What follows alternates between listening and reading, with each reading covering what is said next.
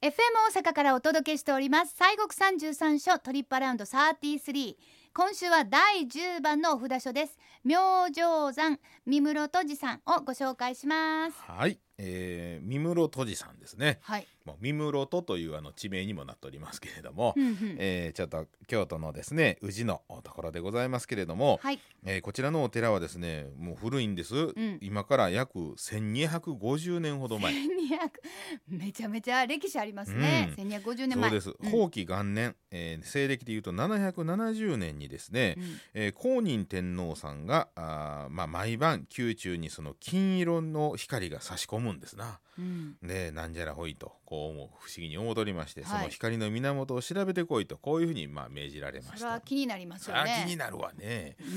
で、えーお使いの人がずーっとその光の源を探していくとこの宇治のですね、えー山奥にありますうーところに流れるですね静川というところに行き,、まあ、うん行きましてね。で静川はい、でそこのそのお川のぬぬ流れに沿って渓流にずーっとこう登っていきましたらばうん滝壺がありましてねはいはい、でそこにあのーまあ千手観音さんが現れたわけなんですよ。滝壺から、うん、はあですからこれがまあその光の元なんですな観音さんのあ光ーが。そうかそうか、はいそれでまあそのお帝はですね公認天皇さんはすぐにその宮中にその観音さんをおまあ迎えられたとお像をね、うんうんうんうんはい、で、えーその後、えー奈良のですね大安寺というお寺が、あまあ、今もありますけれどもそちらに行兵さんという和尚がおられまして、はい、えーその行兵さんをお迎ええーお迎えしましてですねうんで、えーそこのお住まいも移しまして、えーこの尊像を本尊として、えーお祭りをされたであの「御室戸」と書いて「あの三室戸」というねあの今は三に、えーそう部で屋すの、ねえー室に扉の塔ですけど、はい、あの御とあのお室って京都にありますけれどお室とありますねはい、あれと同じで御という字であの三室戸という、まあ、名前のお寺にえーされたんですな。うんうんうんえーで、えーこのお寺があ公認天皇さん火山天皇さん白河天皇さんという3人の利休になりましたので、はいまあ、この「御」というのをこの数字の3に変えはって、まあ、同じ音なんでね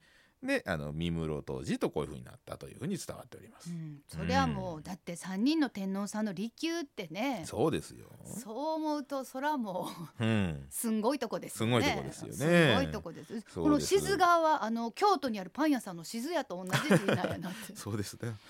関係あるんかなって、どうやろうね。ね カルネでおなじみ のカルネの ね。県民賞はのいカルネでおなじみの、すいませんあねれねうん横にそれました、いさやあいそれやではご本尊について教えてください、えーご本尊様はですね、秘仏でございまして、ご会長は不定期でございます。はい、で、えー腕が2本、要するに2匹のお珍しい千手観音さんなんですよ。行さんねあるのがね、千手観音さんですけどそうです。日本、そうなんですよ。うんうんで、えーそれでも千手観音なんですね千手観音さんなんですほうほよ。うで、なんでや言いましたらなんでね。です、このご本尊さんが滝壺から現れた時ですね、えーそのおお使いがですね観音さんのとこに近づいて、えーこう滝壺にこう飛び込んでですねはいジョーンとこう仏さんをこう、えー捕まえに行こうとしはったんですな、うんうんそうすると目の前に蓮の花びらがふらーっとこう流れてきまして、はい、えーその花びらがあ2つのこの2本の腕のね2匹の観音さんに姿を変じたという要するに千手観音さんが現れたんですが、あのーその花びらに今度姿が変わりその花びらから今度腕が2本の観音さんになったっていうね。あもともと千手観音さんやってんけども、はい花びらになってそこから日本のはい、観音観さん音さんにっなったたとへえ花びらいう時もあったんですね一瞬ねほう蓮弁というねはああのはあはあ蓮の花ですな。ほうほう、えーありがたいですねねえでまあ建立以来この千手観音さんがご本尊としまして直風とされておりました。はいえ直風っていうのはあの今現在直風が残っているのは石山寺さんなんですが、、うんうんうんあの天皇さんのお許しがないとおご開帳したらあかんっていう、開けね、られへん、はいはい、直ですからね勝手に去ったらあかん勝っていう手に去ったら怒られるやつです怖いはね、はい勝手に去ったらどうなる かなじゃあ今でもあれなんですよ石山寺さんはあの直風はあの宮内庁からお使いがけはるんですよ天皇さんの命を受けてそはうあで鍵をしてそこに和紙を巻いてでそこに封をしはるんですよ、緊張するうそんなん家にあったら緊張すうんうんうるんどないしよう思って緊張するそうですよまあないけど家にはいでまあまあそれでこの、おまあ、直封をされておったんですが延暦24年西暦805年にですね、えー桓武天皇さんがあ回避お扉を開けまして大供養を営まれましてうんでおんな、えー同じお姿の千手観音さんをお、まあ、自ら彫られたっていうね、えーそして、 えーえ、もうかんて桓武天皇さうんんが。いあうふうに伝わっとるんです桓武ね。天ね、あの桓武天皇有名な。はい、はでまあ元のご本尊さんは体内仏としておして納めはったと、うんえー要するにあの中に納めはったんですね、はいはい体にね。ははいいであのおそして、まあ、あお寺のその大比較を造立されたということなんですが、うんえーしかしまああの後花園天皇の時代にですね火災によりましてその桓武天皇の千手観音さんは焼けてしもたんですね。はい。はいえーしかし、えー体内仏で、えーありました元のご本尊さんは、まあ、その日を逃れたということでございましたじゃあはいご無事で。無事やったんですねよっただからそうしといてよかったなっていう。よかったねああ本そうでございますかね、うんよかったですご無事で当うんでまああの三室とじさんといえばアジサ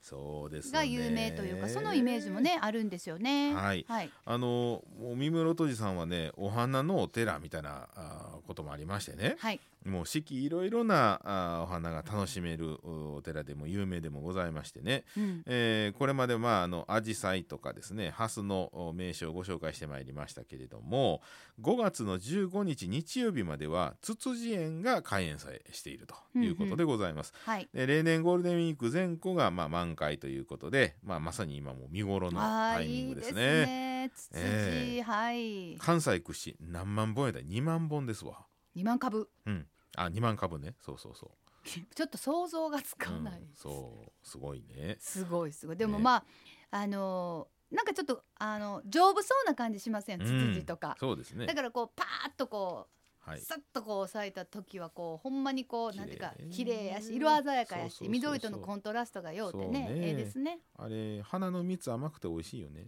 あおいしいです子供がちょ子っと供の頃いただねきましちょったとねねほんとそうちょでっとすひもじかったんでほんま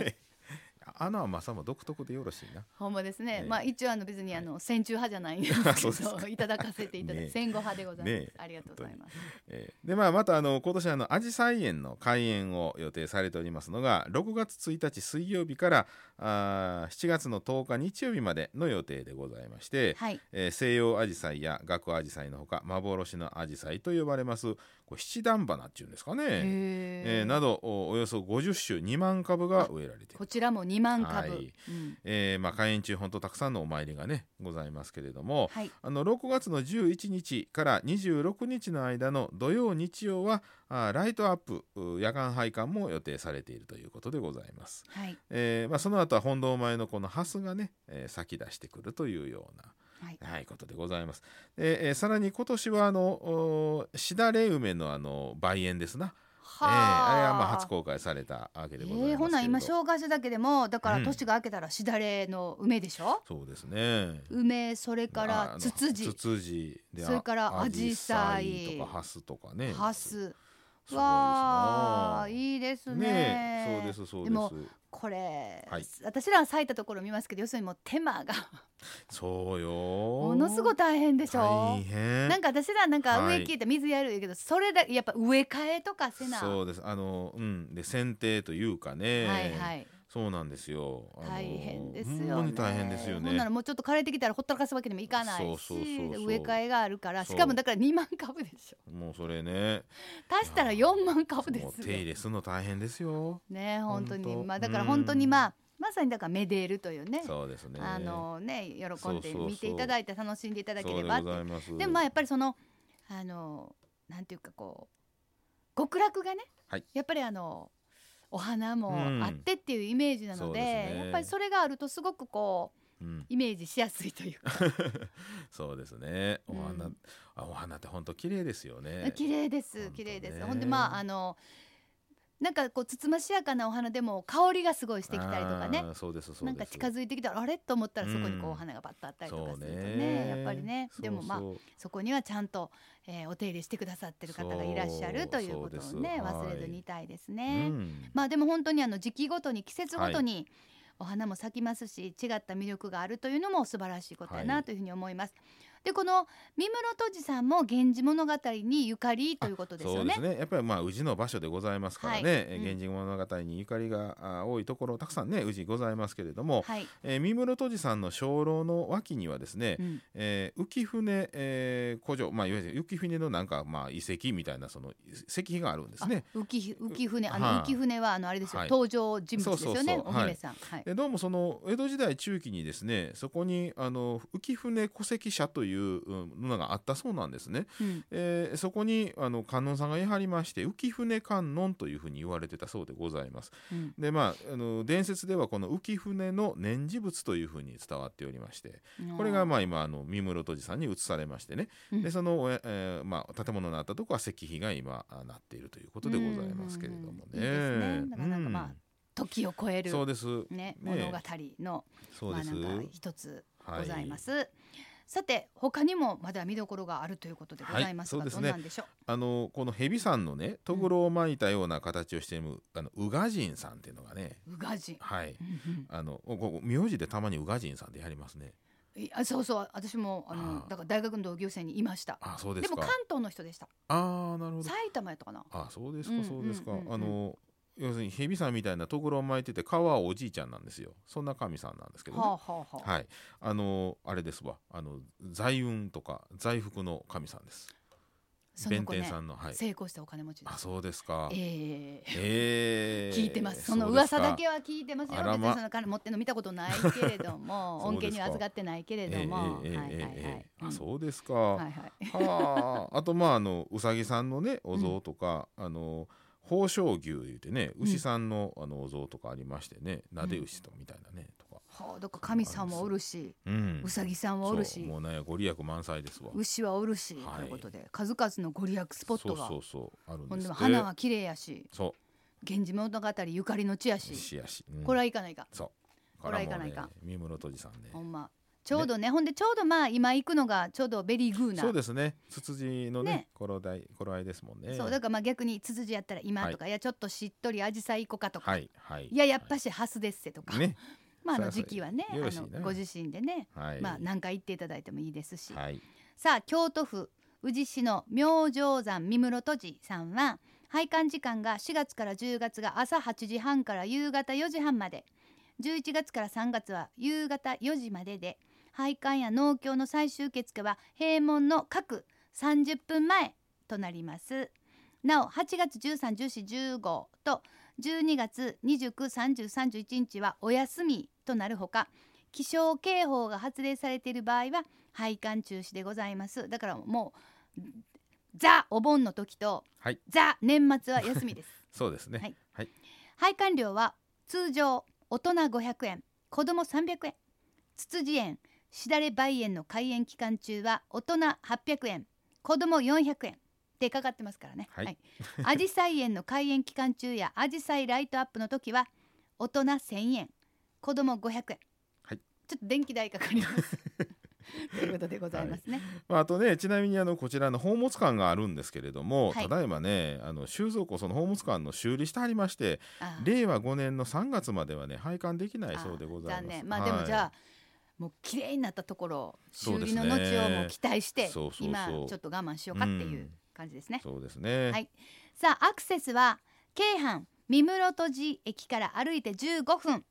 お車の場合は京事バイパス宇治東インターチェンジからおよそ3分すぐですね、はい大阪方面からは宇治西インターチェンジをご利用ください駐車場は300台止められます乗用車は500円の駐車料金というふうになっておりますまあでもね駅から歩いて15分やったら、そうまですねあちょうどちょうどしかもはい今季節めっちゃいいですから、うんそうですええね。感じかもしれませんね。さあそれでは森さん今週もご神言をお願いいたします。はい、えー、千手観音さんでございますから、もうもうもう皆さん覚えてはるかもしれませんね。はいはいオンバザラタラマキリクでございます。はいでは三遍お唱えします。はい